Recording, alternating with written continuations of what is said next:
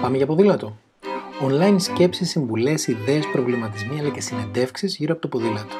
Και τη ζωή και τους ανθρώπους αλλά πάντα με όχημα το ποδήλατο. Με το Σπύρο Παπαγεωργίου.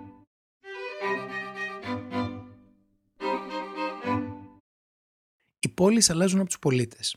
Μια απλή βόλτα στην πόλη είναι αρκετή για να διαπιστώσεις ότι πολλά από τις αρκετές χιλιάδες ποδήλατα που πουλήθηκαν φέτος τη χρονιά των lockdown κυκλοφορούν στους δρόμους της Αθήνας. Και αυτό από μόνο του είναι ευχάριστο, είναι αισιόδοξο για το μέλλον. Αλλά θέλει προσοχή για να μην χάσουμε την ευκαιρία. Τα ποδήλατα αυτά μπορούμε να τα χωρίσουμε σε τρεις μεγάλες κατηγορίες. Τα ποδήλατα εκείνα που κινούνται στον αστικό ιστό είτε για απλές μετακινήσεις για βόλτες. Στα ποδήλατα mountain bike που κινούνται στα κοντινά βουνά και τα πάρκα όπως είναι ας πούμε το Άλσο Συγκρού ή το Άλσος Νέας Φιλαδέλφιας ή ο Ημιτό ή η Πάρνηθα και τις κούρσες που κινούνται κυρίως σε περιαστικές διαδρομές όπως την Παραλιακή, στην Πάρνηθα, τη διαδρομή προς Λαύριο ή Ραφίνα μέσω Αγίος Παρασκευής, τη διαδρομή προς Μαραθώνα από Κηφισικιά και φυσικά όλους τους δυνατούς συνδυασμούς. Από όλα αυτά τα ποδήλατα ξεχωρίζεις αμέσως τους νέους στο χώρο, κυρίως εξαιτίας του ίδιου του ποδηλάτου, που φαίνεται ξεκάθαρα πως δεν είναι για τη χρήση που το προόριζε ο κατασκευαστής του. Επίσης για την κατάσταση στην οποία βρίσκεται. Το αντιλαμβάνει επίσης από το ρουχισμό, υπερβολές και ακρότητες που δείχνουν άγνοια. Και φυσικά από την ίδια τη θέση πάνω στο ποδήλατο, δηλαδή γόνατα που ακουμπούν στο τιμόνι, πολύ μικρό ή πολύ μεγάλο ποδήλατο. Μα είναι απλοί άνθρωποι, θα μου πείτε, που είναι το κακό; Πουθενά. Για όποιον έχει κάνει μια βόλτα σε ποδηλατικούς παραδείσους όπως είναι το Άμστερνταμ ή η Κοπενχάγη ή η Μπολόνια ή η Ουτρέχτη κτλ., θα έχει παρατηρήσει πως υπάρχουν δύο βασικές κατηγορίες χρηστών ποδηλάτου. Εκείνοι που αθλούνται και είναι εντυμένοι με κολάν, με κουμποτά παπούτσια, με κράνος, γυαλιά, γάντια, συνήθως όλα αυτά ταιριαστά επιλεγμένα μεταξύ τους, και τους χρήστες ποδηλάτων πόλης που είναι εντυμένοι με τα ρούχα τους. Και που όσο σκουπίδι και είναι το ποδήλατο που χρησιμοποιούν, γιατί σε αυτές τις πόλεις, ακριβώς επειδή υπάρχουν πολλά ποδήλατα, υπάρχουν και πολλοί κλέφτες ποδηλάτων, έχει σχεδόν καινούρια λυσίδα, δουλεύουν τα φρένα και η σέλα βρίσκεται σε θέση που ο αναβάτης μπορεί να περιστρέψει με άνεση στα πετάλια, δηλαδή μπορεί να κάνει ποδήλατο. Αφήνοντας τώρα στην άκρη τους ερασιτέχνες ποδηλάτες ή τους αθλητές που μια που ήδη κάνουν ποδήλατο ξέρουν πώς θα κάνουν ή θα μάθουν κάποια στιγμή, νιώθω πως οι υπόλοιποι πρέπει απλώς να χαλαρώσουν λίγο παραπάνω και να μην ψάχνουν για κρυμμένα μυστικά που τα γνωρίζουν μερικοί ψαγμένοι δήμονες. Το είπα και την προηγούμενη φορά, αλλά είναι σημαντικό να σκεφτούν λογικά. Δηλαδή, είμαι σπίτι, θέλω να βγω για βόλτα ή να πάω να ψωνίσω κάτι, απλώς παίρνω το ποδήλατο και φεύγω. Δεν χρειάζεται να το πολύ ζωρίσω. Όμω για να το κάνω αυτό πρέπει το ποδήλατο να έχει φουσκωμένα λάστιχα, προφανώς, η σέλα να είναι στο σωστό ύψος, ακόμα πιο προφανώς, και να φοράω ρούχα που δεν με προβληματίζουν στην ποδηλασία, όπως δεν θα βάλω λουστρίνια γόβες για να παίξω μπάλα. Αλλά μέχρι εκεί. Επίσης, αν πρόκειται να βρεθώ έξω μετά τη δύση του ηλίου ή πριν την ανατολή του, να έχω μαζί μου φώτα, μπρος και πίσω, ιδανικά ένα μικρό σετάκι που να αποτελείται από τρόμπα, από μπαλώματα, από εργαλείο ή στη χειρότερη καλούς φίλους με αυτοκίνητο που να είμαι σίγουρος πως θα έρθουν να με πάρουν αν πάθω λάστιχο και επειδή αυτό μπορεί να είναι δύσκολο ή περίπλοκο, αρκεί να έχω λάστιχα που δεν σκάνε παρά μόνο να τα πυροβολήσεις, γιατί πλέον υπάρχουν και αυτά.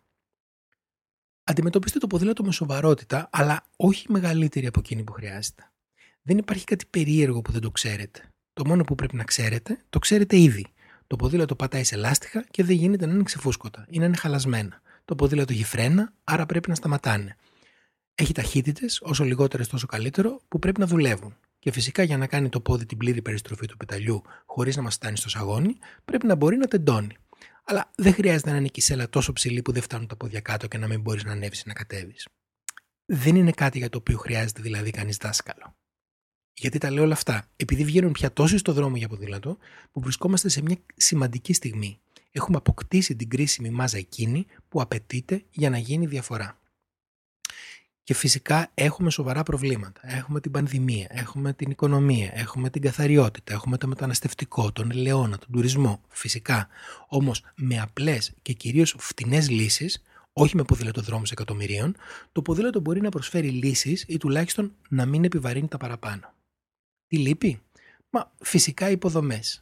Γιατί λείπουν; Επειδή φαίνεται πως είναι λίγοι οι πολιτικοί με όραμα εκείνοι που προβλέπουν τις εξελίξεις και ακόμα λιγότερα, λιγότεροι εκείνοι που καταφέρουν να τις προλάβουν όταν έχουν ήδη συμβεί. Δηλαδή όπως σημαίνει τώρα. Και μετά χάνουμε τεράστιες ευκαιρίες, όπως με τους ε, κακοσχεδιασμένους, λάθος τοποθετημένους ποδηλατοδρόμους της Αττικής, εκτός ελαχίστων εξαιρέσεων η πλειοψηφία είναι άθλη, ή από πυροτεχνήματα όπως ο μεγάλος περίπατος, ο οποίος θα μπορούσε να είχε λύσει το πρόβλημα του ποδηλάτου στο κέντρο της πόλης μέσα σε ένα βράδυ, χωρίς να ανοίξει μύτη. Και δεν το έκανε, λες και το έκανε επίτηδες. Και ποτέ δεν κατάλαβα το γιατί, διότι είχε φτιαχτεί, έστω και κατά λάθος, το 80% ενός ποδηλατικού δακτυλίου και μετά τίποτα. Είναι δηλαδή περίπου σαν να σκοτώσεις ο ίδιος το αρνί του Πάσχα, να το ψήσεις αργά-αργά την επόμενη μέρα και πριν την πρώτη μπουκιά να συνειδητοποιήσεις ότι είσαι vegetarian και να σταματήσεις. Α δούμε το θέμα της οικονομίας. Η αγορά ποδηλάτου γνώρισε μεγάλη ανάπτυξη μέσα στη χρονιά που μας πέρασε. Δηλαδή, ίσως άνω του 50%. Αυτό σημαίνει ότι τα καταστήματα δούλεψαν, φόροι πληρώθηκαν, τα εργοστάσια, οι αντιπροσωπείες, ο πιο περιζήτητος σήμερα υπάλληλος είναι τεχνικός ποδηλάτου. Όλοι ψάχνουν από έναν και δεν το βρίσκουν.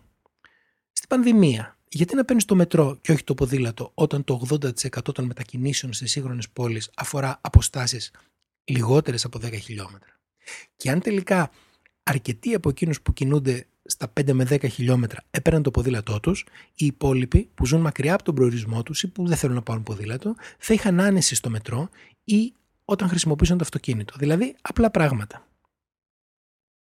Και γιατί δεν το κάνουν; Επειδή δεν υπάρχουν υποδομές, επειδή δεν είναι προτεραιότητα ή επειδή κάποιος φαντάζεται ότι πρέπει να γίνουν φαρεωνικά έργα για μια απλή διαχωρισμένη λωρίδα σε δρόμους. Όπως είναι για παράδειγμα η 3η Σεπτεμβρίου που διαθέτει 5 λωρίδες, από τις οποίες στις 3 είναι μονίμως παράνομα παρκαρισμένα αυτοκίνητα. Μα για να κάνεις ποδηλατόδρομο στην 3η Σεπτεμβρίου δεν χρειάζεσαι κυκλοφοριακή μελέτη ούτε 5 εκατομμύρια ευρώ θέλει απλώς να κλείσει τη δεξιά ή και την αριστερή για να μην ενοχλείς τα λεωφορεία λωρίδα με ένα διαχωριστικό. Και αμέσως θα έχεις σύνδεση ανάμεσα στα πάμπολα στενά και ήσυχα δρομάκια της Κυψέλης και των Πατησίων με το κέντρο, όπου στο κέντρο λίγο το τρίγωνο, λίγο η μικρή δρόμη, βρίσκεις στην άκρη σου και φτάνεις ως τον ποδηλατόδρομο Γκάζι Φάληρο για να βρεθείς ξαφνικά στη θάλασσα σε 30 λεπτά. Η καημένη πολιτική Ειλικρινά πιστεύω πως οι περισσότεροι είναι καλών προθέσεων, λανθασμένα νομίζουν πως οι ενδυνάμοι χρήστες ποδηλάτου δεν αποτελούν ικανό αριθμητικά εκλογικό κίνητρο για εκείνους. Ενώ οι αριθμοί δείχνουν πως πάνω από 150.000 ποδήλατα πουλήθηκαν φέτος στην Αττική.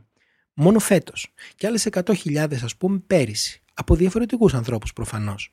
Γιατί δηλαδή αυτοί οι 250.000 άνθρωποι δεν θα ήθελαν να χρησιμοποιούν και όλα τα ποδήλατα που αγόρασαν; Προσωπικά δεν μου φταίνει η πολιτική. Πιστεύω ότι όπως κάθε ελεύθερος επαγγελματίας, έτσι και εκείνοι θέλουν ο πελάτης να είναι χαρούμενος. Δηλαδή, ποιος πολιτικός δεν θέλει να του λένε μπράβο. Απλώς είναι λίγο σαν εκείνο που φτιάχνει μπαρ και δεν πίνει ή τον ιδιοκτήτη γαλλικού εστιατορίου που του αρέσει το κουντουσούβλι. Επομένως σκέφτονται.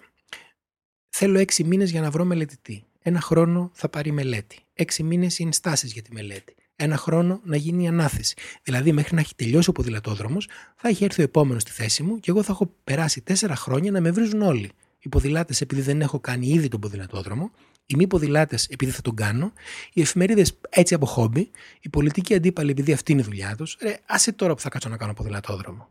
Νομίζω πως κάπως έτσι σκέφτονται. Και τώρα τι θα γίνει με τις 150.000 ποδήλατα που πουλήθηκαν φέτος, πέρυσι δηλαδή. Και τους νομίζω είναι πολλές χιλιάδες πια κακόμοιρους που μαζεύονται στο κέντρο πολιτισμού Ίδρυμα Σταύρος Νιάρχος κάθε Σαββατοκύριακο, γιατί μόνο εκεί μπορούν να πάνε. Η γνώμη μου είναι απλή και ξεκάθαρη. Ο κώδικας οδικής κυκλοφορίας αναγνωρίζει το ποδήλατο και πολύ καλά κάνει ως μέσο μετακίνησης. Όποιος έχει πάρει ποδήλατο λοιπόν, να πάρει το ποδήλατό του, να πάρει και τα φωτάκια του και το καλό του το χαμόγελο, να πάρει και μια τρόμπα, γιατί με ξεφούσκωτα λάστιχα ποδήλατο δεν γίνεται, και να βγει στη γειτονιά του. Και μετά να πάει και λίγο παραπέρα, από μικρούς δρόμους, και να διεκδικήσει το χώρο του. Όχι με καυγάδες, απλώς να κάνει ποδήλατο στο δρόμο, όπως κάνουμε ήδη τόσοι. Και μπορώ να σας διαβεβαιώσω από προσωπική εμπειρία πως δεν είναι καθόλου επικίνδυνο. Και σίγουρα είναι πολύ λιγότερο επικίνδυνο από το να οδηγείς μοτοσυκλέτα, σκούτερ ή αυτοκίνητο με 150 χιλιόμετρα στην εθνική. Ή από το να παίρνεις το λεωφορείο ή το μετρό σε εποχή πανδημίας. Και αν δεν θέλετε να υδρώνετε, υπάρχουν και τα ηλεκτρικά. Και το Υπουργείο Περιβάλλοντος επιδοτεί με 40% της αξίας τους και έως το 800 ευρώ την αγορά τους. Άρα δεν υπάρχει δικαιολογία. Απλώς δείτε το αλλιώς. Το ποδήλατο είναι χαρά, είναι αισιοδοξία, είναι η πόλη που θα θέλαμε να έχουμε και νομίζουμε πως πρέπει να πάμε στη Βιέννη, στο Μόναχο για να τη βρούμε. Ε, λοιπόν, τώρα που δεν ξέρουμε πότε θα μπορούμε να ξαναταξιδέψουμε, ας ομορφύνουμε τις δικές μας πόλεις. Και το ποδήλατο είναι το πιο εύκολο μέσο. Α αφήσουμε λοιπόν τις κουβέντες και ας πάμε για ποδήλατο. Ό,τι απορία μπορεί να σας προέκυψε μέσα από αυτό το επεισόδιο ή όποιο σχόλιο έχετε να κάνετε ή αν υπάρχει κάτι που θέλετε να μάθετε, στείλτε mail στο info at mbike.gr με θέμα podcast και θα σας απαντήσω αμέσως ή θα το ακούσετε ως επόμενο επεισόδιο σύντομα. Προς το παρόν, πάμε για ποδήλατο!